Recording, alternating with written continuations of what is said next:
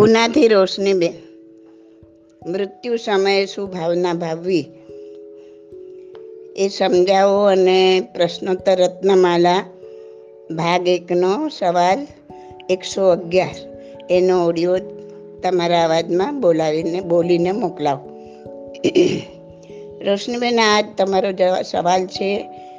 એનો જવાબ અને બીજા બે ત્રણ જણના બીજા સવાલ આવ્યા છે કે અમારા વડીલનો અંત સમય નજીક છે. ભયંકર બીમારીમાં સપડાયા છે. એમને શું આરાધના કરાવવી એક જણે પૂછ્યું છે કે, ધર્મની શરૂઆત ક્યાંથી કરવી? આ બધા સવાલોને હું સાથે આવરી લઈને, આ એક ઓડિયોમાં નહીં આવે, બે ત્રણ ઓડિયોમાં હું એનો જવાબ આપીશ. ઓકે? ભલે આપણે એમ કહીએ કે મૃત્યુ સમયે શું ભાવના ભાવવી કે મૃત્યુ સમયે શું આરાધના કરાવી? પણ આપણે મૃત્યુનો સમય તો જાણતા નથી. એટલે આપણા માટે તો ઈચ એન્ડ એવરી મોમેન્ટ મૃત્યુ સમય છે. માટે મૃત્યુ સમયે આપણી અંદરની પરિસ્થિતિ કેવી હશે? કોઈ ભલે કાંઈ પણ આરાધના કરાવે કે ચોવીસ કલાક સાહેબજી આવીને બેસી જાય, તો પણ મરનાર વ્યક્તિની એ વખતની અંતર્મનની સ્થિતિ કેવી હશે ખબર નથી. બહારથી ભલે ગમે તેટલું ધર્મના સૂત્રો વગેરે સંભળાવતા હોય, પણ એનું મન ક્યાં રાચી રહ્યું છે, તેની આપણને કેવી રીતે ખબર પડે? એટલે ભલે આપણે આપણા સંતોષ ખાતર બધી જ આરાધના કરાવીએ.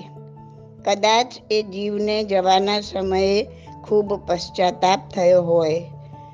પોતે આખું જીવન જે પાપ કર્યા, જે હિંસાઓ કરી, ચોરી કરી, જુઠ્ઠું બોલ્યા, જે મૈથુન સેવ્યા, જે પરિગ્રહ કર્યા, ક્રોધ, માન, માયા, લોભ કર્યો, તે અઢારે અઢાર પાપસ્થાનકની હૃદયમાં ખૂબ જ પસ્તાવો થતો હોય, જાગૃત અવસ્થામાં હોય ભાનમાં હોય તો પામી જાય પણ ખરો. તો તે માટે સાત પાપસ્થાનક તો અમે સૂક્ષ્મ અને બાદરથી વિસ્તારપૂર્વક પોડકાસ્ટ ઓડિયોમાં સમજાવ્યા છે. અને બાકીના છે એ હવે અનુકૂળતાએ આપીશ.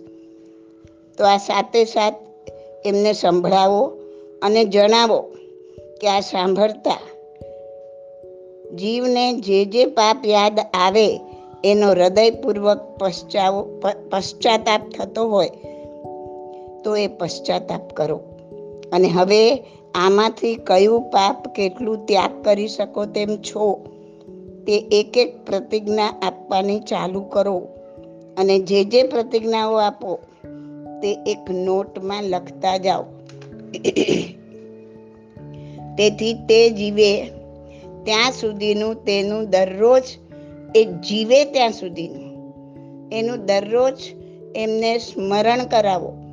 તમે લખેલું હોય તો તમે એમને સ્મરણ કરાવી શકો. અને કદાચ મહાવ્યાધિમાંથી પાછા સારા પણ થઈ જાય. તો આ નોટ્સ એમને આપી શકાય કે જેથી એ પ્રતિજ્ઞાઓનું પાલન કરી શકે. હવે જે પોતે ભલે આજે સ્વસ્થ છે, પણ સ્વસ્થ લોકોને પણ એક ક્ષણમાં હાર્ટ એટેક આવી જતો હોય એક્સિડન્ટથી મૃત્યુ થઈ જતું હોય છે, ક્ષણમાં બ્રેઇન એમરેજ થઈ જતું હોય છે, કોમામાં ચાલ્યા જતા હોય છે. કોઈને પણ ખબર નથી ક્ષણમાં શું થઈ જશે. ભલે તમે જીવતા છો, પણ કોમામાં ચાલ્યા ગયા તો તો શું સમજશો, શું ત્યાગ કરશો? માટે દરેકે દરેક જણ જો આ માનવ ભાવ સુધારવો હોય તો, જે જે વસ્તુનો જેટલો જેટલો ત્યાગ થાય તે કરતા જાઓ.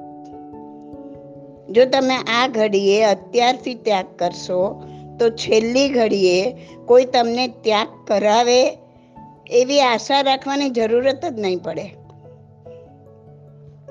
અંત સમય કોઈ કરાવશે કે નહીં તે તો ખબર નથી. કોઈ કરાવશે તો તમે ઝીલી શકો એવા હશો કે નહીં તે પણ ખબર નથી. તો અંત સમયે કોઈ મને ધર્મ પમાડે એવી આશા રાખીને શા માટે બેઠા છું? જો તું અત્યારથી આરાધના કરીશ, તો તું પામી જ જઈશ એ નક્કી છે. બીજી એક વાત સમજી લો કે અત્યારે જે જૈન ધર્મ મળ્યો છે, સમજણ મળી છે, સંપૂર્ણ અંગોપાંગ મળ્યા છે, છતાં કાંઈ ધર્મ કરવો નથી. પૂરી જિંદગી બેફામ પાપ કરવા છે. રાચી માચીને સ્થાવર જીવોનો ખતમો બોલાવવો છે? જૂઠ, માયા, કપટ, ક્રોધ, લોભ, મૈથુન સેવન કોઈ પાપમાંથી પાછા હઠવું નથી. તો છેલ્લે સમયે બધા પાપનું મીઠામી દુકડમ મીઠામી દુકડમ. અરે ભાઈ, જાણી, સમજીને અનંત પાપ કર્યા. અનેક વાર રિપીટ કર્યા. તો પછી મીઠામી દુકડમ શાનું મળે? આ ભૂલથી કોઈ પાપ થઈ ગયું હોય, અનિચ્છાએ થઈ ગયું હોય, માન્યતામાં જડબે સલાક બેઠેલું હોય, કે આ સો ટકા ખોટું છે, છતાં થઈ ગયું હોય, બળતા હૃદયે મજબૂરીથી કર્યું હોય, એની માફી હોય, એના મિચ્છામી દુકડમ હોય. તે તો તારી ઇન્દ્રિયોની લોલુપતાને વશ થઈને વારંવાર પાપ કર્યા છે. અને હવે છેલ્લી ઘડીએ તું ઈચ્છે કે ન ઈચ્છે, તારે આ દેહ છોડવાનો જ છે. ત્યારે કોઈ તને આલોચના કરાવે ને તારા પાપ ધોવાઈ જાય એવું સમજે છે તું. આખી જિંદગી પાણી વલોવ્યું ને હવે માખણ મળી જાય એવું ઈચ્છે છે તું. એ બની શકે. જે જે ઇન્દ્રિયોની લોલુપતા કરી. અનેકો, અનેક જન્મ સુધી ઇન્દ્રિય પ્રાપ્ત નહીં થાય. કોઈની નિંદા, રસ ધરીને કીધી અને સાંભળી તો સમજી લેવાનું કે અનેક જન્મો સુધી જીભ કે કાન વગરના એક ઇન્દ્રિય જીવો બનવું પડશે. એ ઇન્દ્રિય છીનવી લેશે કુદરત, કેમ કે એનો દુરુપયોગ કર્યો. અનંતા ભોગો ભોગવ્યા. તો અનંતા અસાધ્ય રોગોનો ભોગ બનવું જ પડશે. કુદરતના કાનૂનમાં હિસાબ ચોખ્ખો છે. માટે મને આવતા ભાવે આમ આપજે ને આમ કરજે ને છેલ્લી ઘડીએ ફલાણું કરજે ને ઢીકણું કરજે એ બધું ભૂલી જાઓ. ને આજથી જ, આ ઘડીથી જ અઢારે અઢાર પાપમાંથી શક્ય હોય તેટલો ત્યાગ કર. ત્યાગમય જીવન જીવવાનું શરૂ કરો. આ માનવ જન્મને, આજ માનવ જન્મ જે મળ્યો છે તે અને કેવલી પ્રરૂપેલો ધર્મ, એ પણ કોઈ આગલા જન્મમાં આ રીતે કદાચ માંગી માંગીને લીધો હશે. અને મળ્યો પણ ખરો. પણ મળ્યા પછી શું કર્યું? એનો જરા હિસાબ માંડી જોજો. કર્મ કરતી વખતે પાછી પાની કરવી નથી. ને ઉદય વખતે ક્ષમતા ધારણ કરવી નથી. તો સમજી લેજો કે અંત સમયે ખુદ ભગવાન આવીને ઊભા રહેશે તો પણ કાંઈ જ નહીં કરી શકે. કહેવાનો મતલબ એ જ છે કે તમે નાના હો કે મોટા હો, સિનિયર સિટીઝન હોય કે બીમારી હોય, પથારીમાં હોય જાગ્યા ત્યારથી સવાર સમજીને અબ ઘડીથી જ ધર્મના પહેલા પગથિયા રૂપે પ્રતિજ્ઞા લેવાનું ચાલુ કરો.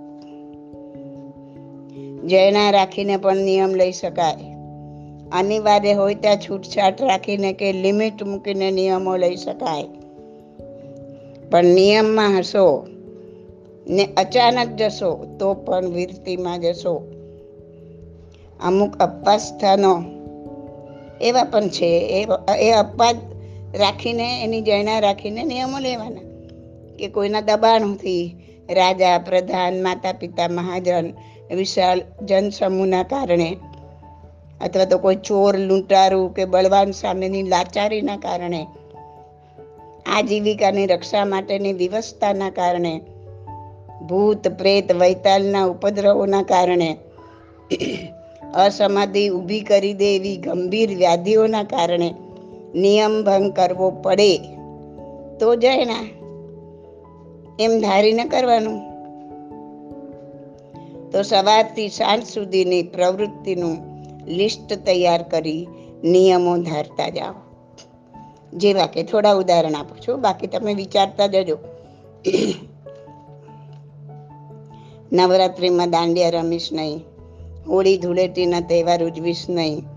દિવાળીમાં કે ક્યારે પણ કોઈ પણ પ્રકારનું દારૂખાનું ફોડીશ નહીં. દેવગુરુના નામે ક્યાંય પણ કે કોર્ટમાં પણ સોગંદ ખાઈશ નહીં. ગ્રહોની નડતર દૂર કરવા હોમ હવન વગેરે કરીશ નહીં. માંસાહાર કરીશ નહીં. માંસાહારી મિશ્ર હોટલમાં જઈશ નહીં. કે માંસાહાર મિશ્ર ખોરાક સ્વીકારીશ નહીં. આજકાલ માંસાહારની ભેળસેળ ઘણી ચીજોમાં થઈ ગઈ છે. તે ખાતરી કરીને પછી જ ખાવું બ્રેડ બટર પાઉં, બિસ્કિટ ખાઈશ નહીં. ગર્ભપાત કરીશ નહીં કે કરાવીશ નહીં. અભક્ષ ચીજો, બોળ, અથાણા, કંદમૂળ વાપરીશ નહીં. સડી ગયેલું ધાન્ય કે શાકભાજી વાપરીશ નહીં. અળગણ પાણી પીશ નહીં. વાંદા મચ્છરને મારવાના હિંસક સ્પ્રે છાંટીશ નહીં. ફૂલ ઝાડના કુંડા રાખીશ નહીં. વનસ્પતિ અકારણ ઉગાડીશ નહીં કે કપાવીશ નહીં. સ્વિમિંગ પુલનો ઉપયોગ કરીશ નહીં. નળ ખુલ્લા મૂકીશ નહીં. પંખીઓના પિંજરા રાખીશ નહીં કે કૂતરા બિલાડા પાડીશ નહીં. કોઈની થાપણ કે લોન પચાવી પાડીશ નહીં. ક્યાંય ખોટી સાક્ષી આપીશ નહીં. જમીન ઝવેરાત જાગીર સગા સંબંધી કોઈના વિષયમાં જૂઠ બોલીશ નહીં. કોઈને ખોટી સલાહ આપીશ નહીં, ખોટો આરોપ મૂકીશ નહીં, કોઈની ગુપ્ત વાતોનો પ્રચાર કરીશ નહીં, અપશબ્દો ને મર્મઘાતક શબ્દો બોલીશ નહીં, ખોટા દસ્તાવેજો બનાવીશ નહીં, હક વગરનું લઈશ નહીં, ઉદ્ભટ વેશ પહેરીશ નહીં. તમે એવો વેશ પહેર્યો કે સામેલાના દિલમાં કામના જાગે તો એના ભાગીદાર તમે પૂરેપૂરા છો. ઉદ્ભટ વેશ પહેરવાનું સંપૂર્ણપણે બંધ કરવું જરૂરી છે. વિજાતીય સાથે લાંબા વાર્તાલાપ કરીશ નહીં. અતિ સ્નાન, અતિ આહાર, એકાંત, અતિ વેશભૂષાનો ત્યાગ કરવો. પારકાના લગ્ન પ્રસંગોમાં પાર્ટીઓની ઉજવણીમાં જઈશ નહીં. અમુક છૂટ રાખીના નિયમ લઈ શકાય.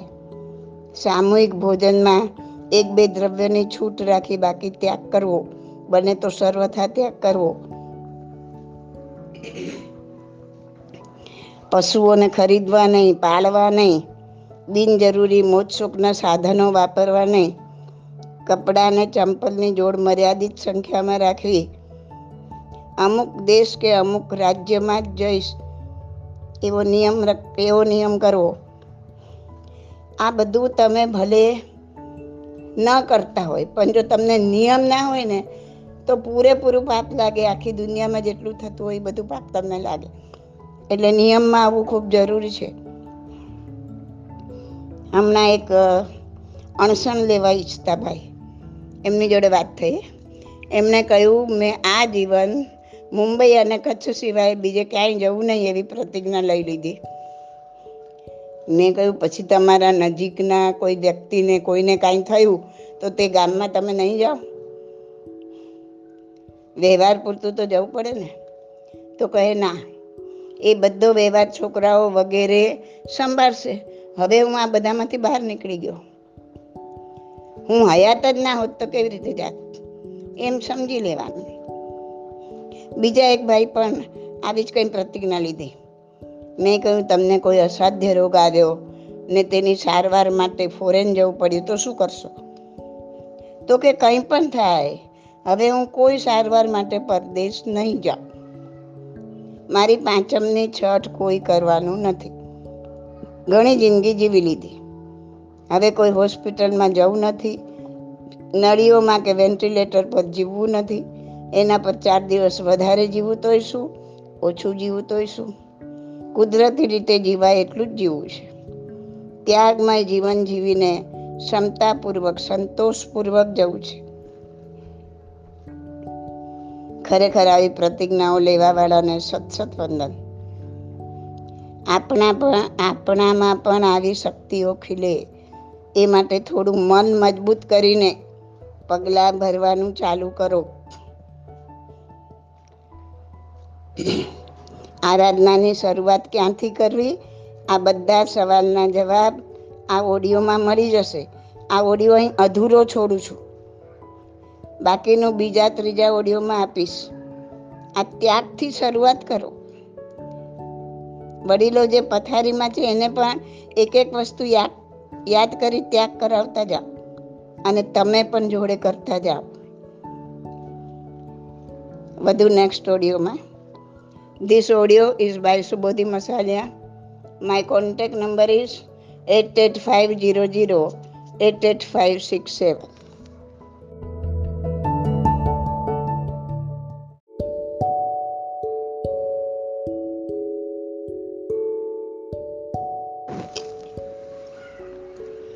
Sandhyaben Jain, Rajeshbhai સાંતાક્રુઝથી, રોશનીબેન પૂનાથી અને બીજા પણ બે ત્રણ જણના આવા સવાલ હતા કે મૃત્યુ સમયે કેવી ભાવના ભાવવી? અમારા વડીલનો અંત સમય નજીક છે, તો શું આરાધના કરાવવી? ધર્મની શરૂઆત ક્યાંથી કરવી? આવા બધા સવાલના જવાબને કવરઅપ કરતો, એક ઓડિયો આપ્યો હતો એના કનેક્શનમાં આ બીજો ઓડિયો આપું છું. તો એમાં આપણે આગળ વધીએ. પહેલા ઓડિયોમાં જણાવ્યું કે જે જે વસ્તુનો ત્યાગ થઈ શકે તે સંપૂર્ણ ત્યાગો અને નહીં તો છૂટ રાખીને ત્યાગો. તેમાં પણ પરિગ્રહની લાલસાથી બચવું બહુ મુશ્કેલ છે. દ્રવ્યની મૂર્છા ઉતાર્યા વગર શ્રદ્ધા સંવેગ ક્ષમા અનુકંપા વયાવજ એવા મોક્ષ સાધક અંગોને આરાધી શકાતા નથી માટે દરેકે પોતાના પરિગ્રહની મર્યાદા બાંધી જ દેવી જોઈએ તમારા મકાન ફ્લેટ ઓફિસ કારખાના જમીન ખેતર સોનું ચાંદી વાસણ એ બધાને અમુક છૂટ રાખીને મર્યાદા બાંધવી જરૂરી છે. બીજું જેમાં ત્રસ જીવોની હિંસા થતી હોય, એવા હિંસક શસ્ત્રો કે દારૂખાનું બનાવવું નહીં કે વેચવું પણ નહીં. વિચાર કરો, તમે આવું બનાવતા પણ નથી કે વેચતા પણ નથી. છતાં પ્રતિજ્ઞા નથી. તો દુનિયાભરમાં બનતી આવી વસ્તુના પાપનો ભાર વગર લેવા દેવાનો. તમારા માથા પર લઈને ફરો છો. સાતે વ્યસનને સંપૂર્ણપણે તિલાંજલિ આપવા જેવી છે. પિક્ચર, નાટક, ટીવી, રેડિયો સર્કસ આ બધું બને તો સર્વથા ત્યાગો. નહીં તો અમુક કલાકની લિમિટ મૂકીને છોડવા જેવું છે. બત્રીસ દોષ રહિતનું એક સામાયિક તો દરરોજ કરવું. વધુ જેટલા થાય તેટલા કરવા. બીમાર હોય, અશક્ત હોય, બેસી શકે તેમ ના હોય, તો સૂતા સૂતા પણ સામાયિકમાં સ્થિર થઈ શકાય. પણ ઊંઘ ન આવી જાય તે ધ્યાન રાખવાનું. અને સામાયિક ઉચ્ચરીને ન જ થઈ શકે એવી કન્ડિશન હોય તો જ થઈ શકે એવું હોય ત્યાં સુધી એમ જ કરવાનું, જેમ આપણે સામાયિક કરીએ છીએ. પણ એમ થાય કે હવે કોઈ એવી કન્ડિશન જ નથી કે આવી રીતના સામાયિકનું ઉચ્ચરીને કરી શકે. તો એટલીસ્ટ ત્રણ નોકાર ગણીને અડતાલીસ મિનિટ સુધી શરીરનું હલનચલન બને એટલું ઓછું કરી, મન વચન કાયને સ્થિર કરી. જે કાંઈ દર્દ વગેરે કાયામાં થઈ રહ્યું હોય તે ક્ષમતા ભાવે વેદવું તેનાથી ઘણા કર્મો વેદી શકાશે. અડતાલીસ મિનિટ સુધી આ રીતના, આવી ધારણામાં રહેવું, ધારણા કરીને એમાં રહેવું. સુખ અને દુઃખ દર્દ. બંને કર્મો નિર્જરવા માટે જ આવે છે. જો ક્ષમતામાં સ્થિર થતા આવડે તો વેદી શકાય. નહીં તો રિએક્શન આપીને બમણા કરવાના. આ ક્ષમતામાં સ્થિર થઈને વેદવાની પ્રક્રિયા વિપસ્યના સાધનામાં શીખવા મળશે. તે એક બે શિબિર ભરીને શીખી લો. પછી ઘરે એની પ્રેક્ટિસ ચાલુ રાખો તો ક્ષમતા ભાવે દર્દ સહન કરવાની ફાવટ આવી જશે. એ કોઈ ગીતો ગાવાથી નહીં આવે. પણ આ સાધનાની પ્રેક્ટિસ કરવાથી આવશે. કોઈ એમ ન સમજતા કે આપણે બીજા ધર્મનું શીખવા જવાનું. જે કાંઈ ત્યાં શીખવાનું છે કે કરવાનું છે તે સો ટકા આપણા ધર્મને જ સંલગ્ન છે. આપણા ધર્મના સિદ્ધાંતોને અનુસરીને જે વસ્તુ હોય તે વસ્તુ શીખવામાં શાસ્ત્રમાં પણ કોઈ બાદ નથી. જુઓ, આપણે ફક્ત વિધિ શીખવાની છે. એ ધર્મનું કાંઈ જ અપનાવવાનું નથી. જો પહેલી વાત, ત્યાં કોઈ પણ ધર્મને માનવાનું કે અપનાવવાનું કહેવામાં આવતું નથી. બીજી વાત, આપણા જે વ્રત છે, અહિંસાનું પાલન, ચોરી નહીં કરવી, જૂઠ નહીં બોલવું માંસ મદિરાનું સેવન નહીં કરવું, શુદ્ધ બ્રહ્મચર્ય પાળવું વગેરે આપણા જ વ્રતોનું પાલન કરવાનું છે. ત્રીજી વાત, આર્ય મૌનનું પાલન. મિનિમમ દસ દિવસ સુધી. હવે વિચાર કરો, વચનથી આવતા કેટલા બધા કર્મ સંવર થઈ જાય, જો દસ દસ દિવસ સુધી સંપૂર્ણ મૌન પડાય તો? તો મૌનનું તો આટલું બધું મહત્વ છે આપણા ધર્મમાં. તીર્થંકર ભગવંતો પણ દીક્ષા દિનથી મૌન ગ્રહણ કરે છે તો કેવળ જ્ઞાનની પ્રાપ્તિ સુધી મૌન રાખે છે. ચોથી વાત, રાગ દ્વેષથી રહિત થઈ, સુખદ કે દુઃખદ સંવેદનાને કેવી રીતે ક્ષમતાપૂર્વક વેદવી તેની પ્રેક્ટિસ છે આમાં આપણા ધર્મની બહારનું કંઈ જ નથી. બાકી એ લોકો શું માને છે, શું કરે છે, એની સાથે આપણે કોઈ નિસ્બત નથી. આપણે એમાં ઊંડા ઉતરવાનું પણ નહીં. આપણે આપણી સાધનાથી મતલબ. આપણી સાધના શીખી, આપણે એ સાધના આપણીમાં લઈ અને આપણે રવાના, પછી આપણે આપણા ઘરે આપણે પ્રેક્ટિસ કરી. આપણે તો આપણા ભગવાને જે કીધું છે તે સો ટકા, સો ટચનું સોનું છે. એમાં કોઈ શંકાનું સ્થાન નથી. બીજું કાંઈ અપનાવવાનું આપણે જરૂર છે જ નહીં. એક જ આ સાધના શીખવા જેવી છે. જો આપણું આખું જીવન જ એક વિપસ્યના છે. આપણા દરેકના જીવનમાં પણ જ્યારે જ્યારે સમય પાકે એનો, ત્યારે સુખ કે દુઃખના કર્મ એક પછી એક ઉદયમાં આવતા જ જાય છે. એ બંને પ્રસંગમાં જેટલું ક્ષમતા ભાવે સહન કરશું, એટલા કર્મની નેજરા થશે ને જેટલું રિએક્શન આપશું, તેટલા નવા કર્મો બંધાશે. તે વેદવા માટે પાછા નવા જન્મો લેવા પડશે. આ કર્મો સમય પાકતા ઉદયમાં આવે છે. બરાબર? જ્યારે વિપસ્યાના ધ્યાન સાધનામાં આપણે મન વચન કાયાને સ્થિર કરી નવા કર્મો આવતા સંવર કરીએ, એટલે જૂના ઉદીરણામાં આવે છે. જે કર્મો હવે પછી ક્યારે પણ ઉદીરણામાં આવવાના હતા. તે સંવેદનાના રૂપમાં શરીર પર પ્રગટ થાય છે. કેમ કે મન વચન કાયાથી સ્થિર છો, એટલે એક્શનમાં નથી આવતા, એટલે સુખદ કે દુઃખદ સંવેદના રૂપે શરીર પર પ્રગટ થાય છે. જ્યારે પણ કર્મો નાખ્યા છે, ત્યારે બે જ સ્વરૂપમાં નાખ્યા છે, કાં તો રાગના સ્વરૂપમાં, કાં તો દ્વેષના સ્વરૂપમાં. જો રાગના કર્મ કર્મો ઉદીરણામાં આવ્યા તો સુખદ સંવેદના રૂપે શરીર પર પ્રગટ થશે. પ્રગટ થાય છે. દ્વેષના આવ્યા તો દુઃખદ સંવેદના રૂપે શરીર પર પ્રગટ થાય છે. આ કર્મો ઉદીરણામાં આવે ત્યારે રાગ દ્વેષમાં ન ખેંચાવો ને અનિત્ય ભાવનામાં સ્થિર થઈ, ક્ષમતામાં સ્થિર થાઓ. તો ઉદીરણામાં આવેલ કર્મ નિર્જરીને ચાલ્યું જાય છે. ને જો પાછું રાગ કે દ્વેષનું રિએક્શન આપો, તો કર્મનો ગુણાકાર થાય છે. ભલે બેઠા હોય તમે ધ્યાન કરો. પણ એમાં અંતરંગ ક્રિયા શું કરો છો તમે? તમે ક્ષમતામાં સ્થિર થાવ છો આ ઉદીરના વખતે? કે એમાં પણ પાછા રાગ દ્વેષનું રિએક્શન આપો છો? એના પર બધું ડિપેન્ડ્સ છે. તો આમ જોવા જાવ તો આખું જીવન જ એક વિપસ્યના છે.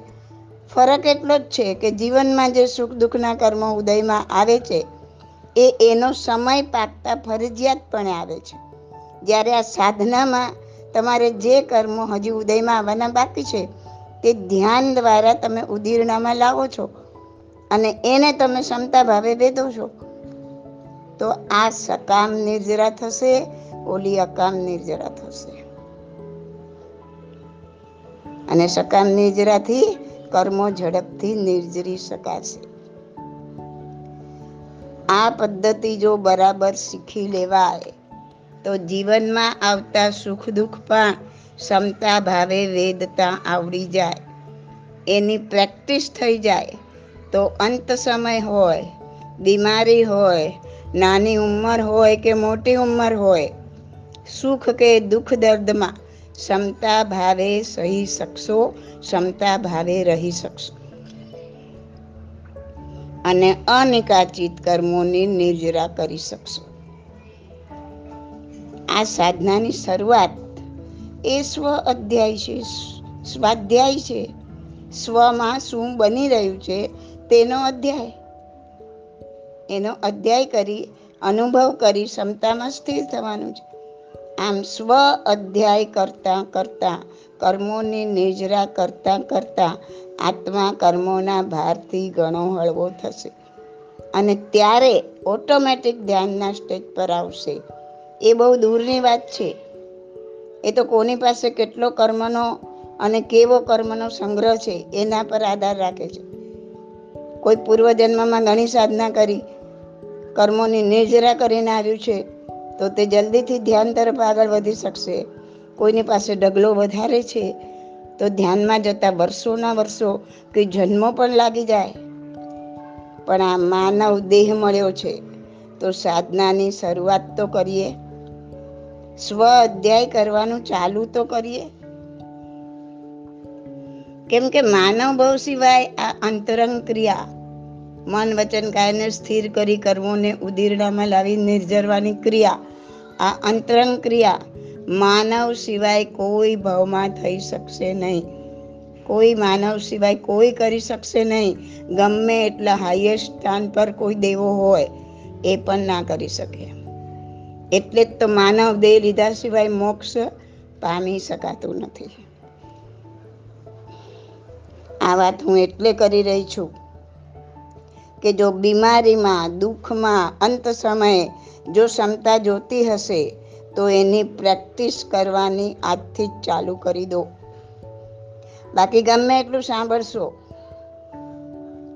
બુદ્ધિથી સમજશો, પણ પ્રેક્ટિકલ નહીં કરો ત્યાં સુધી, કાંઈ પલ્લે પડશે નહીં. હમણાં પ્રેક્ટિકલ કરીને આવેલા એક ભાઈનો ઓડિયો, એમની અભિવ્યક્તિ હું તમને સાંભળવા માટે મૂકું છું. આ સાધનામાં શૂન્ય નથી થવાનું, પણ આંતરિક ક્રિયામાં મનને જોડવાનું છે. ને તે દ્વારા જે જ્ઞાન પ્રાપ્ત થશે, તે અનુભવ જ્ઞાન હશે. જેને કહીએ છે ને, જ્ઞાન વગર ક્રિયા નહીં ને ક્રિયા વગર જ્ઞાન નહીં. આ અંતરંગ ક્રિયાથી અનુભવ જ્ઞાન પ્રાપ્ત થશે. આ વિશે ઘણું ડિટેલમાં મેં મારી પ્રશ્નોત્તર રત્નમાલા ભાગ બેમાં એ પુસ્તકમાં સમજાવ્યું છે. તે વાંચીને સમજશો તો ઘણું જાણવા મળશે. પણ જે કોઈ આ સાધના શીખવા જાઓ, તે પહેલાં પુસ્તક, પ્રશ્નોત્તર, રત્નમાલા, ભાગ બે, વાંચી સમજીને જજો. શીખ્યા પછી ઘરે એની પ્રેક્ટિસ ચાલુ રાખજો, નહીતર એનો લાભ મળી શકશે નહીં. કાંઈ પણ શંકા હોય તો મને પૂછી લેજો. ઘણા સાહેબજીઓ આ સાધના શીખ્યા છે અને બીજાને શીખવાડી રહ્યા છે. સાહેબજી તો ઘણા બધા પાપમાંથી બહાર નીકળી ગયેલા હોય છે. માટે તેઓ બહુ ઝડપથી આ સાધના આત્મસાત કરી શકે છે. ને આપણી અનેક ધર્મશાળા ઉપાશ્રયનો ઉપયોગ કરીને આપણા શ્રાવક શ્રાવિકાઓને આ સાધનાનું જ્ઞાન પ્રદાન કરી શકે છે. જેથી એ લોકોને પણ ક્યાંય બહાર બીજે સાધના શીખવા જવું પડે નહીં. હવે તમને થશે કે મૃત્યુ સામે શું આરાધના કરવી, એમાં આ બધું ક્યાંથી આવ્યું? પણ જો અત્યારે સાધના શીખી શકાય એવી તમારી તબિયત છે, ત્યારે શીખીને એક સામાયિક વાર પણ દરરોજ ધ્યાનની પ્રેક્ટિસ કરશો. આ સાધનાની આપણા શબ્દોમાં કહીએ તો આ સ્વાધ્યાયની તો જ ક્ષમતા ભાવે દર્દ સહન કરવાની અને સુખમાં કે દુઃખમાં ક્ષમતામાં રહેવાની શક્તિ ખીલશે. પછી આગ લાગે ત્યારે કૂવા ખોદવા બેસશો તો કંઈ નહીં થાય. મોક્ષની સીડી ફક્ત આ ત્રણ અક્ષર જ છે. સ, મ, તા. શાસ્ત્રમાં પણ ઠેર ઠેર આ વાત ભાર દઈને સમજાવી છે. અને તમે જાણો છો કે પ્રેક્ટિસ મેક્સ મેન પરફેક્ટ. કોઈ વસ્તુ અચાનક પ્રાપ્ત થઈ શકતી નથી. બરાબર ને? તો આ વસ્તુ શીખેલા છો તો પથારીમાં પડ્યા પડ્યા પણ આનો ઉપયોગ કરી શકશો. ઓકે? હવે અંત સમયે કેવી ભાવના ભાવવી તે આપણે નેક્સ્ટ ઓડિયોમાં થર્ડ ઓડિયોમાં સમજશું. This audio is by Subodhi Masaliya my contact number is eight eight five zero zero eight eight five six seven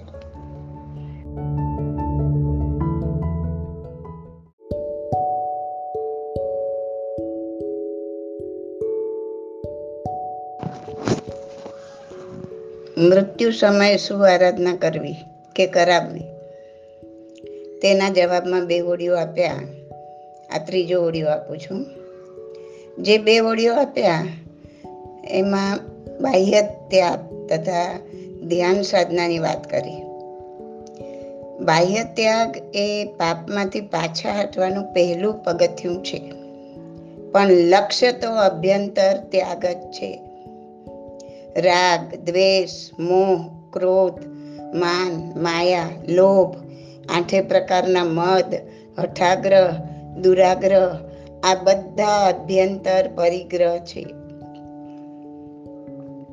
એનો બને એટલો ત્યાગ કરવા સતત પ્રયત્નશીલ રહેવાનું છે. ધારો કે તમે બાહ્ય દ્રષ્ટિએ ઘણું બધું ત્યાગ કર્યું છે. પરંતુ એક નાનકડું ઉદાહરણ આપું છું. દાખલા તરીકે તમે રોજ ઉપાશ્રય સામાયિક કરવા જતા હો ને અમુક જગ્યાએ બેસતા હો. આજે જો કોઈ આવીને એ જગ્યાએ બેસી ગયું, તો તમને થશે, આ તો મારી જગ્યા હતી. ભલે તમે સામેલાને કાંઈ કહેતા નથી, પણ મનમાં એ આવ્યું કે આ વ્યક્તિ મારી જગ્યાએ આવીને બેસી ગયું. તો સમજજો કે મોહ તો એવો ને એવો જીવંત છે. આ તો એક ઉદાહરણ આપ્યું, વિચારી જોજો. આવી કેટલીય વાત આપણા જીવનમાં દરરોજ બનતી હોય છે. આ મોહ રાજાને જીતવો અતિ મુશ્કેલ છે. પણ પ્રયત્ન ચાલુ કરી દો. જેવું મનમાં આવ્યું કે તરત જ મનથી જ પાછા હઠો કે હે જીવ, આ શરીર પણ તારું નથી. તો આ જગ્યા ક્યાંથી તારી હોઈ શકે? સમજી લો કે અમુક જોડી જ કપડાની તમે છૂટ રાખી. કોઈક પ્રસંગે અમુક કપડાં પહેરીને ગયા. ત્યાં પાછું મનમાં એમ થાય કે આના કરતાં પહેલો ડ્રેસ પહેર્યો હોત તો સારું હતું. એ વધારે સૂટ થાય આવું મનમાં થાય કે તરત જાગૃત થાવ કે જીવ તે કપડાની જોડ ઓછી કરી. પણ કપડા પરનો મોહ છૂટ્યો નથી. તરત મનથી પાછા વળો કે જે પહેરવાનું હતું તે પહેરાઈ ગયું છે. હવે એમાં કાંઈ ચેન્જ થવાનું નથી. પછી આ મૂર્ખની જેમ વિચારીને હું મારા આત્મા પર મોહના કર્મ શા માટે વધારું છું? દ્રવ્યથી પરિગ્રહનો ત્યાગ કર્યો છે. તો ભાવથી શા માટે આ કર્મો વધારું છું? પળે પળે આવી જાગૃતિ કેળવો. આત્મ જાગૃતિ એ જ ધર્મ છે. ટૂંકી જિંદગી મળી છે. જેટલું આત્માનું ઉર્ધ્વગમન થાય, એટલું કરી લો. નિંદા કુથલી ઈર્ષ્યા, હરીફાઈ, અનેક જન્મમાં અનેક વખત અનેકોની સાથે કરી છે. કરી કરીને શું મળ્યું? એનો હિસાબ લગાવજો જરા. હવે ફક્ત આ એક જન્મના ટેમ્પરરી ફાયદા, નુકસાન નહીં જોતા, પણ આત્મ જાગૃતિ સાધી લઈ ભવિષ્યમાં મળનાર જન્મો વિશે વિચારજો. તમારી આજુબાજુ અનેક પ્રસંગો એવા બનતા હશે. દાખલા તરીકે કોઈ નિર્દોષને સજા થતી હોય મરાતું કૂટાતું હોય, પશુ પક્ષીઓને અમાનવીય ત્રાસ અપાતો હોય મારકૂટ કરતા હોય, કાપી નાખતા હોય, કોઈ ભૂખ્યાને ભોજન ન મળતું હોય, ઉપરથી ધક્કા મારી કાઢી મૂકતા હોય. અથવા તો કોઈ રિક્ત રક્તપિત્યાને જુઓ. કોઈ આખા શરીરે દાઝી ગયેલા દર્દીને કણસતો જુઓ. આવું બધું જોઈને કે સાંભળીને? અરે રે, બિચારાને કેવું દુઃખ? આટલું વિચારીને અટકી નહીં જતા. પરંતુ ત્રાસ આપનાર અને ત્રાસ ભોગવનાર બંનેની જગ્યાએ તમારી જાતને મૂકીને જોજો કે અનેક જન્મો હું આવો ત્રાસ આપનાર પણ બન્યો છું અને અનેક જન્મો આવો ત્રાસ ભોગવનાર પણ બન્યો છું. હે જીવ શું હજીએ તને આ ભવચક્રમાંથી બહાર નીકળવાનું? ભવચક્કરનો અંત લાવવાનું મન નથી થતું. આ રીતે મનને વૈરાગ્ય વાસિત કરતા રહેજો. ધારો કે ખૂબ ક્રોધી સ્વભાવ છે તમારો. વાત વાતમાં કોઈના પર ક્રોધ આવી જાય છે. ત્યારે તરત જાગૃત થઈ જજો. તરત મનમાં વિચારજો, મેં આ શું કર્યું? દરેકે દરેક જીવ ઈશ્વર સમાન છે. મેં ઈશ્વર પર ક્રોધ કર્યો. મેં ક્રોધ કરી મારા પોતાના આત્મા પર જ કર્મોના ઢગ ખડક્યા. હે મારી અંદર રહેલ આત્મા, પરમાત્મા, મને ક્ષમા કર. બીજી વાર આવું ન કરું એવી તારી શક્તિ પ્રગટ કર. જોજો, ભૂલથી પણ કરેલા ક્રોધને ટેકો નહીં આપતા. બરાબર કર્યું. આમ જ કરવા જેવું હતું. આમ ક્રોધના આવેશ પર કોઈ સ્ટેમ્પ નહીં મારતા, નહીં તો જન્મોના જન્મ સુધી ક્રોધ પીછો નહીં છોડે. એને જેટલું સમર્થન આપશો, એ તમારામાં ઘર કરીને રહેશે. ખોટું છે એને ખોટું જાણો. આત્માની જાગૃતિ રાખો. એવું ન બને. કે ક્રોધ આવીને ગયો, પણ ખબર ન પડે. ખબર ન પડે કે મને ક્રોધ આવ્યો. ચોર ઘરમાં બેઠો છે, એની ખબર જ નહીં હોય તો એને કાઢશો કેવી રીતના? માન આવ્યું, લોભ આવ્યો, મમતા આવી, મોહ ઉત્પન્ન થયો. સતત આત્માની જાગૃતિમાં રહો. ધન કમાયા, ખુશી ખુશી થઈ ગઈ. તરત આત્માની જાગૃતિ હોવી જોઈએ કે લોભ કસાય આવ્યો. ધન જાય ને દુઃખ થાય, ધન આવે ને આનંદ થાય, એ બંને લોભ કસાયના લક્ષણ છે. એ જીવ ક્ષમતામાં રે. જે થઈ ગયું એના માટે પશ્ચાતાપ રાખો. મેં મારા આત્મા પર કર્મોના થર ચડાયા. હે આત્મા પરમાત્મા, મને ક્ષમા કર. આમ બાહ્ય ત્યાગને બાહ્ય ધર્મની સાથે આંતરિક ત્યાગ ને આંતરિક ધર્મ હશે તો બાજી જીતી જશે.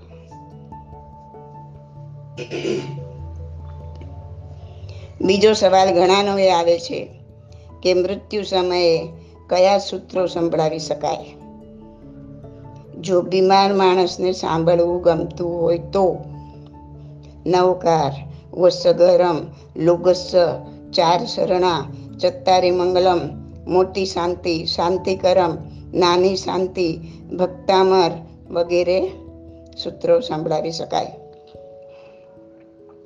ખાસ કરીને પુણ્ય પ્રકાશનું સ્તવન તથા અતિચાર સંભળાવતા જવું ને મિચ્છામી દુકડમ અપાવતા જવું, આપતા જવું.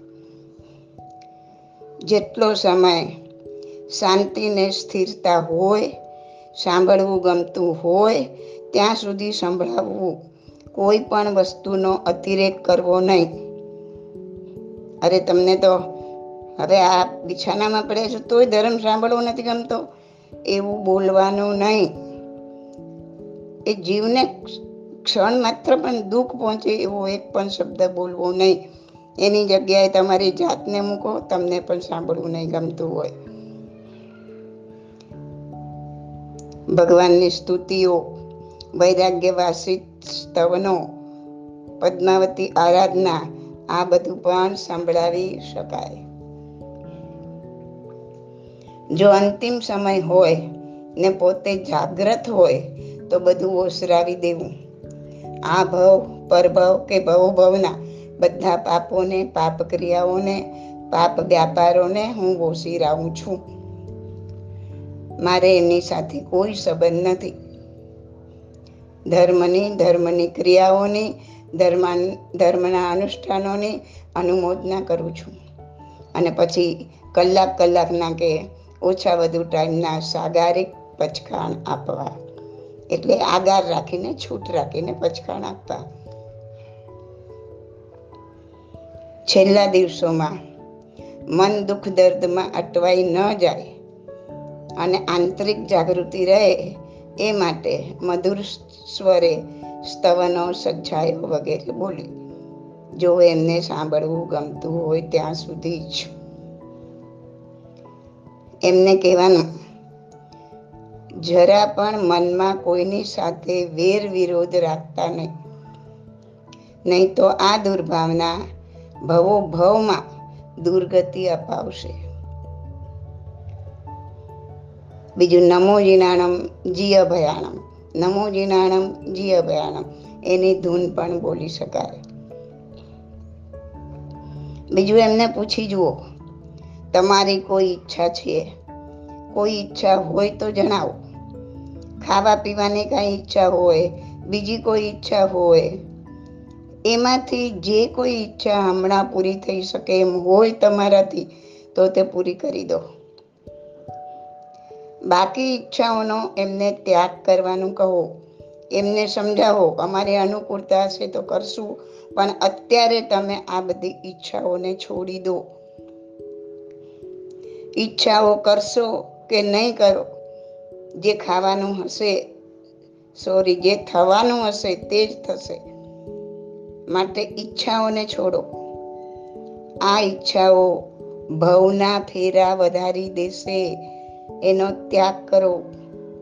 એના બદલે એવી ભાવના ભાવો કે, હે પ્રભુ, હું જાણું છું, આ માનવ દેહથી મોક્ષ છે જ નહીં. આ સંગયણથી મોક્ષ જઈ શકાતું નથી. એટલે હવે મોક્ષ થવા સુધીમાં જેટલા પણ ભાવ બાકી હોય, તે ભાવમાં આત્માના ઉચ્ચ સંસ્કાર મળે. કેવડીએ પ્રરૂપેલો ધર્મ મળે. હું આત્મ ધ્યાનમાં પ્રવૃત્ત થાઉં ને મોક્ષ પદ પાઉં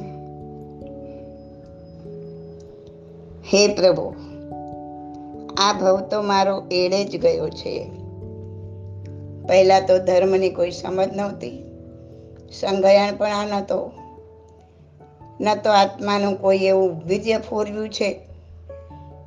સંસારમાં ગળા ડૂબ રચો પચ્યો રહ્યો છું. પાપના ઢગ ખડક્યા છે. આજની તારીખમાં એના માટે ભારોભાર પશ્ચાતાપ છે. હે પ્રભુ, મારે આ ભવસાગરમાંથી તરવું છે. મને તાર તાર. હે નાથ, મને તાર. આજે એ ભાન થાય છે કે જો મોત પછી આ શરીર સળગી જ જવાનું હોય, ઇન્દ્રિયો નાશ પામી જ જવાની હોય, તો શા માટે આ શરીર મારફત આત્મહિત સાધી ન લેવું. શા માટે દેવગુરુ તથા ગુણીજનના ગુણ ગાય? જીભનો સદુપયોગ ન કરવો. શા માટે આ આંખો દ્વારા પરમાત્મા દર્શન, સદવાંચન અને આ કાન દ્વારા જીનવાણી શ્રવણ જેવા સુકૃત ન કરી લેવા? કેવી છે આ સંસારની વિચિત્રતા? જેને તું મારા મારા કરે છે, પોતાના ગણે છે.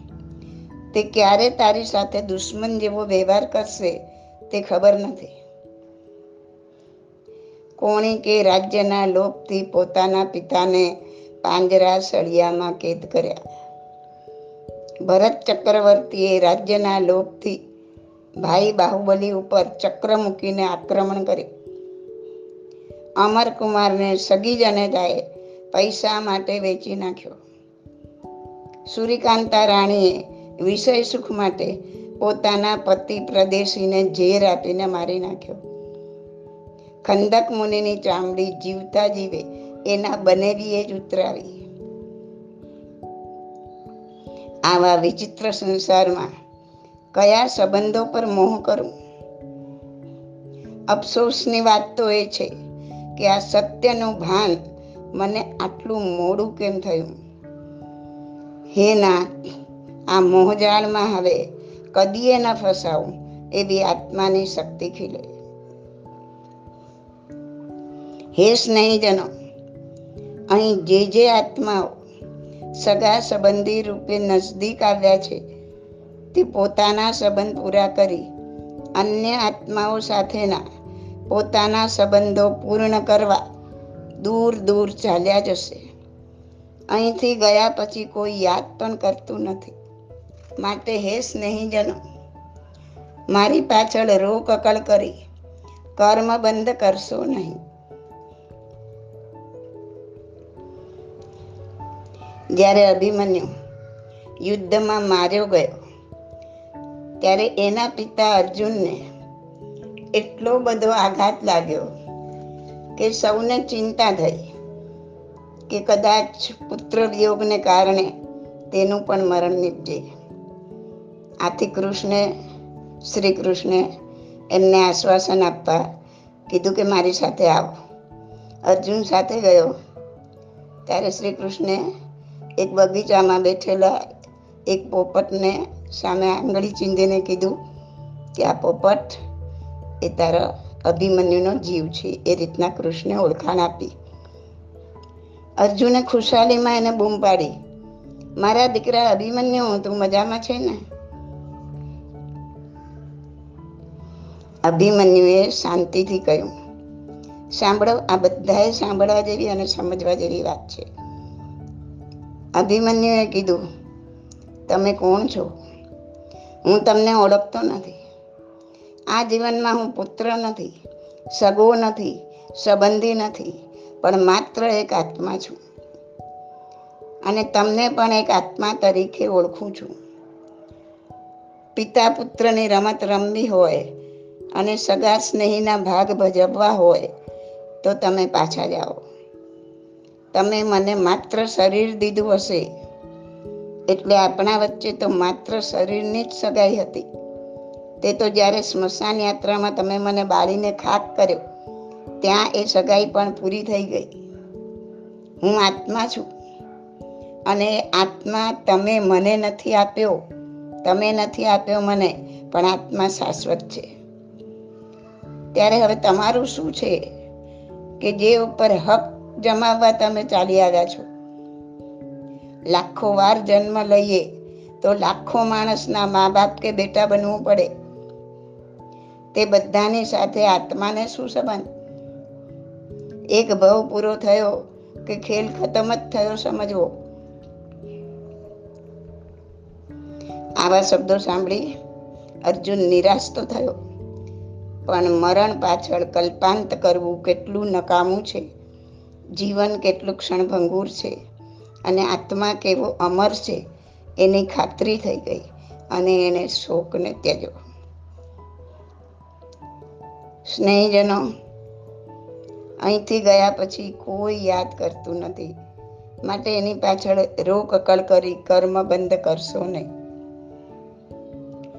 એકવાર મોતમાંથી છુટકારો પામ્યા પછી માતા પિતા પત્ની કે પુત્રને મળવા માટે કોઈ પાછું આવતું નથી. કોના છોકરા, કોની નારી, કોના માને બાપ કોના સગા કોના વહાલા, મિથ્યા સૌ સંતાપ. બસ આ રીતે આત્માને વૈરાગ્ય વાસિત કરજો. તમને પ્રશ્નોત્તર રત્નમાલામાં આપેલો સવાલ નંબર એકસો અગિયાર, મૃત્યુ સમયે કેવી ભાવના ભાવવી? એ, એનો જવાબ તમને મારા વોઇસમાં સાંભળવો છે, તો હું આના પછીનો એક નાનો ઓડિયો આપું છું એમાં એકસો અગિયાર નંબરનો સવાલ વાંચીને સંભળાવું છું okay This audio is by Swodhi Masalia. My contact number is 88500 88567.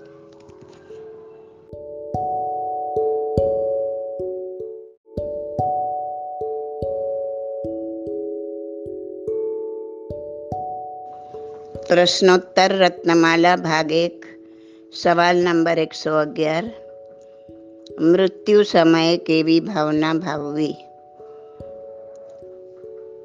Number એક પરમયોગી એવા શ્રી ઋષભદેવ આદિ પુરુષો પણ જે દેહને રાખી શક્યા નથી એને હું ક્યાંથી રાખી શકવાનો હતો? હું શુદ્ધ ચૈત્યના સ્વરૂપ અવિનાશી એવો આત્મા છું અને આ દેહ તો જળ છે. હું ચેતન, આ દેહ જળ. ચેતન અને જળ કદી પણ એકબીજાના હોઈ શકે જ નહીં. માટે જળ એવા આ દેહ પર મને કોઈ મોહ રહ્યો નથી. નંબર બે. શરીર પ્રત્યે જેવો વસ્ત્રોનો સંબંધ છે, તેવો આત્મા પ્રત્યે શરીરનો સંબંધ છે. જ્ઞાન પ્રત્યે જેવો તલવારનો સંબંધ છે, તેવો દેહ પ્રત્યે આત્માનો સંબંધ છે. વસ્ત્રો બદલાયા કરે છે. શરીર તો એ જ રહે છે. એવી જ રીતે મારું શરીર બદલાઈ જશે, આત્મા તો એ જ રહેશે.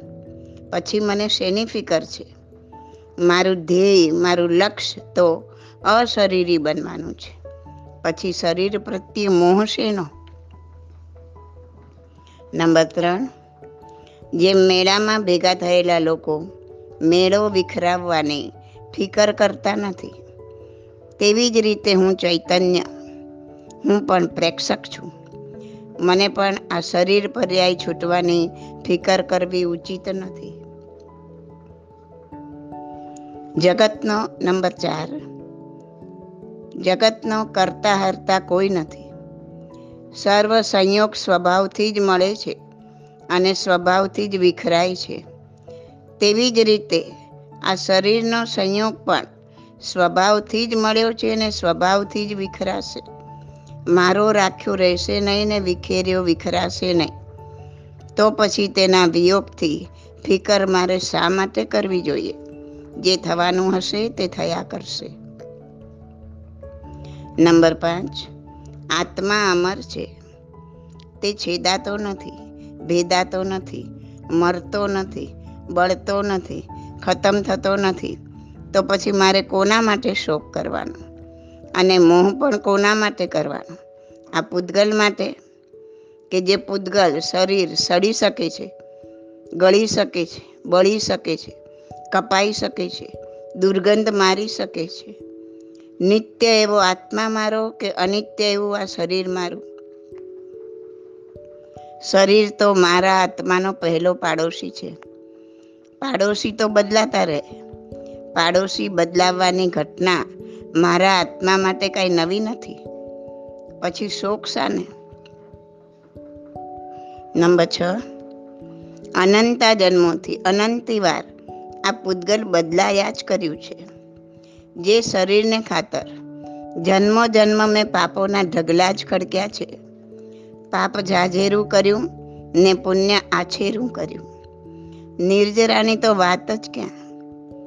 વારંવાર મારા અહંકારીપણાને લીધે મારે જન્મ લેવો પડ્યો. હું જાણું છું કે આ પંચમારામાં આ દેહ થકી હું મોક્ષે નથી જઈ શકવાનો. માટે હે પ્રભુ, હું અંતરથી પ્રાર્થના કરું છું કે હવે જે શરીર મળે તે શરીર વડે હું અશરીરી બનું. હવે જે જન્મ મળે તેથી હું અજન્મા બનું. એવું મને બળ આપજે. હું તારી પાસે એ નથી માંગતો કે મને જન્મ જન્મ આમ કરજે અને મને ભવો ભવ તેમ કરજે. કારણ કે હવે મને તો ન જન્મ જોઈએ છે, ન ભવ જોઈએ છે. બસ ફક્ત મોક્ષ જ જોઈએ છે. પછી ભલે એ કોઈ પણ માર્ગે હોય, કોઈ પણ રાહે હોય, હવે તો હે નાથ, મને એવો બનાવ કે મારા માથે કોઈ નાથ ન રહે. નંબર સાત. સિત્તેર એંસી વર્ષના આ માનવ જીવનની ઢળતી સંધ્યાએ હું સુસ્તીમાં નહીં, આત્મમસ્તીમાં મસ્ત રહેવા માંગુ છું. કારણ કે હું જાણું છું કે આ પૂતગલ તો નાશવંત, વિનાશી છે, પરિવર્તનશીલ છે.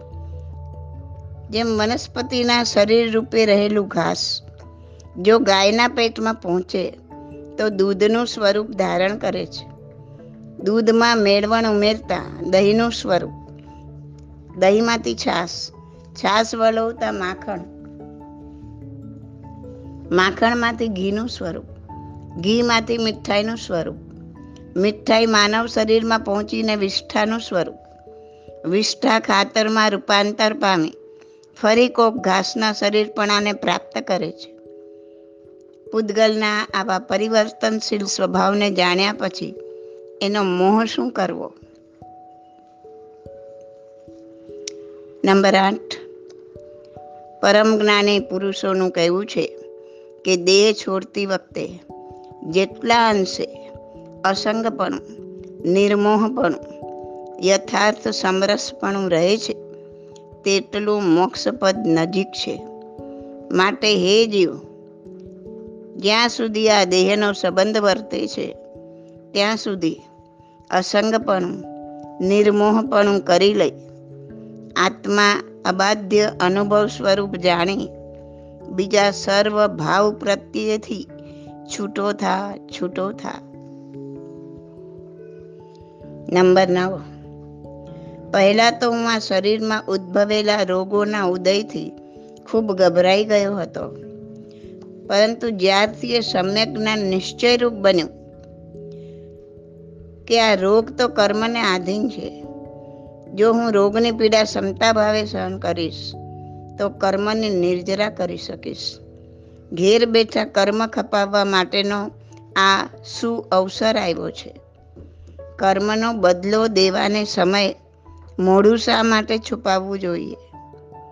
આ પ્રાપ્ત થયેલું જ્ઞાન અનુભવની કેડી પર પાર ઉતરી શકે એવી હે પરમાત્મા મને શક્તિ આપો શક્તિ આપો. નંબર દસ. જેવી રીતે ગત સુકુમારજીને મસ્તક પર સોમિત બ્રાહ્મણે અંગારા ભર્યા, એની મહાવેદના સહી. જેવી રીતે ખંદક મુનિના શરીરની સર્વ ચામડી તેમના બનેલીના અનુચરોએ ઉતારી લીધી, તેની વેદના સંભાવે સહી. જેવી રીતે સ્કંદજીના પાંચસો શિષ્યોને પાલક પ્રધાને ઘાણીમાં પીલ્યા એની મહાવેદના તેમણે હસતા મુખે સહી. તેવી રીતે આ ઉદયમાં આવેલી વેદનામાં હું સંભાવ ક્ષમતા ભાવ રાખીશ તો જ મારું આત્મકલ્યાણ થઈ શકશે. આવા અનેક મહાપુરુષોએ તીવ્ર વેદનાના સમયે જેવો સંભાવ રાખ્યો એનો એક અંશ મને ચખાડી દે. હે પરમાત્મા, એક અંશ મને ચખાડી દે. નંબર અગિયાર. હું ધર્મ પામ્યો નથી કે હું ધર્મ કેમ પામીશ? આ બધો ખેદ કરવાનો હવે સમય નથી. હવે તો બસ આ દેહાદીથી હર્ષ કે વિષાદ વૃત્તિ દૂર કરીને આત્મામાં રમણતા કરવી છે. વિતરાગ પુરુષોની દશાનું સ્મરણ કરી, એમના અદ્ભુત ચારિત્ર પર દ્રષ્ટિ કરી, વૃત્તિને અપ્રમત્ત કરવી છે. હવે આ અંતર્મુખ થઈ, સ્થિર થઈ, આત્મામાં જ રહેવું છે. અનંત અપાર આત્માનંદનો અનુભવ કરવો છે. આત્મા ભાવનામાં નિરંતર નિમગ્ન થવું છે. નંબર બાર. અહીંયા દરેક જીવ પોતાના કર્મોના ફળને પોતે એકલો જ ભોગવે છે. એવી સ્થિતિમાં અહીં કોણ પોતું, પોતીકું છે અને કોણ પારકું છે? હે આત્મા, તું જાગીને જો. માયાના ફંદમાં શા માટે ફસાણો છે? આ માયાલક્ષ્મી સાથે તારો કંઈ જ સંબંધ નથી. આ લક્ષ્મી મેળવવા માટે તે જે પાપ પ્રપંચ કર્યા તે જે જૂઠ, કૂડ, કપટ કર્યા, તે જે ઝઘડા કંકાશ કર્યા, આ લક્ષ્મી માટે તે જે મા બાપ, ભાઈ બહેનના મન દુભાવ્યા, ભાઈ ભાઈ સાથે કે શેઠ નોકર સાથે જે ઝઘડા કર્યા, તે જરૂર જરૂર સાથે આવશે. હે જીવ, આ ક્ષણથી જ તું ચેતી જા. ઝઘડાડીનાર કોઈને ગમતી નથી. માટે તને આ દુર્ગતિમાં ધકેલનારી લક્ષ્મીમાં રહેલા તારા મોહનો તું ત્યાગ કર ત્યાગ કર. નંબર તેર. મારા પછી મારી પત્ની, પુત્ર, પુત્રી કે કુટુંબીજનોનું શું થશે? એ વિચારવા બેસવાનો આ સમય નથી. આવા આર્ત ધ્યાનથી તો તું તિર્યંચ ગતિનું આયુષ્ય બાંધીશ. ચેત ચેત, નર, ચેત. આવા કુટુંબ કબીલા તો તું જન્મો જન્મ મૂકીને આવ્યો છે. પેલા કૂતરા કૂતરીના ભાવમાં કેટલા ગલુડિયા મૂકીને આવ્યો હોઈશ? કરી છે કોઈ દિવસ આ બધાની ચિંતા? તો હવે શા માટે? પેલા સાપણના ભાવમાં, તારા જ સાપોડિયાને તું ખાઈ ગયો હોઈશ. હે આત્મન, તું સ્વસ્થ થા સ્વસ્થ થા. આ સહુ તો એના સ્વાર્થના કારણે તને પ્રેમ કરી રહ્યા છે. એને જોઈને તું ઢીલો ન પડીશ. તારા બાપ દાદાની સાથે તું ગયો નથી કે તારી સાથે તારા પુત્ર, પૌત્રીઓ આવી શકવાના નથી. જન્મો જન્મ આ વાતનું જ પુનરાવર્તન થાય છે. આ પુનરાવર્તનને પૂર્ણ વિરામ મૂકવા માટેનો આ જન્મ છે. તેથી તું તારા આત્મભાવમાં મસ્ત થઈ જા. સ્ટેજ પરના નાટકના પાત્ર તરીકે બધાને નિહાળ અને તું તારા આત્મામાં બેસી જા. તારા આત્મામાં બેસી જા. નંબર ચૌદ. ભગવાન મહાવીરે, ભર યુવાન વયે નાનકડી પુત્રી અને પત્નીનો સ્વેચ્છાએ ત્યાગ કર્યો હતો. ધન્નાજી પોતાની આઠે આઠ પત્નીને એક ધડાકે ત્યાગીને અણગાર બન્યા. સાલી ભદ્રે તો બત્રીસ પત્નીઓ અને દોમ દોમ સાહેબીને ઠુકરાવી.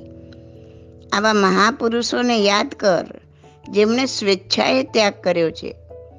જ્યારે તું ઈચ્છે કે ના ઈચ્છે, જે છોડવાનું જ છે, એના મોહમાં શા માટે લપેટાય છે? નંબર પંદર. હે આત્મન, આ એક જન્મમાં આવી પડેલા દુઃખને તું શું રડે છે? ને વળી કર્મ સંયોગે મળેલા સુખનો અહંકાર શા માટે કરે છે? આ અહંકાર જ જન્મે છે ને અહંકાર જ મરે છે. અહંકાર તો તારી અને મોક્ષ વચ્ચેની જબરી દિવાલ છે. જો મોક્ષ જોઈતું હશે તો સમ્યક જ્ઞાનના હથોડા વડે એ દિવાલને તોડવી પડશે. અને દુઃખ? કયા દુઃખની વાત કરે છે? અરે, આ જન્મમાં ભોગવેલા તારા દુઃખ તો કાંઈ વિષાત્મા નથી. હે જીવ, જરા વિચાર કર. જ્યારે તું નિગોદમાં હોઈશ, ત્યારે એક શ્વાસ લઈને મૂકીએ એટલા સમયમાં. સત્તર અઢાર વખત જન્મ મરણના કેવા દુઃખ તે સયા હશે. જ્યારે સૂક્ષ્મ નિગોદમાંથી તારો જીવ બાગત બાદર નિગોદમાં ગયો હશે, કંદમૂળ વગેરે બાદર નિગોદ કહેવાય, ત્યારે જીવતે જીવ કપાવાનું ને બફાવાનું કેવું મહાભયંકર દુઃખ તે સહન કર્યું હશે. અરે, અત્યારે ઊંકારા અને ટહકા કરનારા હે જીવ, જ્યારે તું વનસ્પતિના ભાવમાં હોઈશ ત્યારે કોઈએ તને કુહાડાથી કાપી નાખ્યો હશે અને તું એક ચીસ પણ નહીં પાડી શક્યો હોય, વિચાર કર. ત્યારે તને કેવું દુઃખ થયું હશે? અરે, ક્યારેક તું તડકામાં તપીને સુકાઈ ગયો હોઈશ. એક ટીપું પાણીનું પીવા નહીં મળ્યું હોય, તો ક્યારેક તું આખો ને આખો બરફથી ઢંકાઈ ગયો હોઈશ. ટાળમાં ઠૂંઠિયું થઈ ગયો હોઈશ અને ત્યારે તું એક ડગલું ચાલીને બીજી જગ્યાએ નહીં જઈ શક્યો હોય. અને ત્યારે તને જે વેદના થઈ હશે તેની કલ્પના પણ કરી શકે છે તું? જા જરા તારા આત્મામાં પેશીને જો. એની પાસે તો આ બધા જ અનુભવ ધરબાયેલા પડ્યા છે. જરા વિચાર કર. પાણી કાયના ભાવમાં. તારો આત્મા જ્યારે તારો આત્મા પાણી કાયના ભાવમાં હશે, ને કોઈએ પાણીમાં સાબુ ભેળવ્યો. હા શું બળતરા થઈ હશે? અત્યારે જીવતે જીવ કોઈ તારી ચામડી કાઢી મરચું ભભરાવે ને એવી જ. ને એ બળતરા સહેતા સહેતા તો મૃત્યુને ભેટ્યો હોઈશ. એ દુઃખ કરતા તો આજનું દુઃખ ઓછું છે ને? અને હા, તિર્યંચના ભાવમાં તો તે શું દુઃખ નહીં સહન કર્યું હોય કીડાના ભાવમાં તને કોઈએ જીવતે જીવ ઉકળતા પાણીમાં નાખી દીધો હશે. કોઈએ પગ નીચે કચડી નાખ્યો હશે. કોઈએ હાથેથી મસળી નાખ્યો હશે. માછલીના ભાવમાં કોઈ તને બાફીને ખાઈ ગયું હશે. સાપના ભાવમાં કોઈએ તારી જીવતે જીવ ચામડી ઉતારી લીધી હશે. તો ગાય બકરાના ભાવમાં કોઈએ તને કતલખાનામાં કાપી નાખ્યો હશે? અરે વિચાર કર જીવ, તે કયા દુઃખ નથી સહ્યા. આજની તારા શરીરમાં ઉપડેલી વેદનાને જોઈને નિશ્ચય માન કે મારા જીવે પણ અન્ય જીવને આવી વેદના આપી છે. હું મારા જ કર્મફળનો વિપાક ભોગવી રહ્યો છું. હવે મારે આ કર્મનો ગુણાકાર નથી કરવો. મારે તો સમભાવે સહન કરી એનો ભાગાકાર કરવો છે. હે મારામાં બિરાજેલ વિશુદ્ધ આત્મન, તું તો શક્તિનો પુંજ છે. તારામાં રહેલ શક્તિનો એક અંશ પ્રગટ કર પ્રગટ કર. મને ક્ષમતા જોઈએ, મને મોક્ષ જોઈએ, મને ક્ષમતા જોઈએ.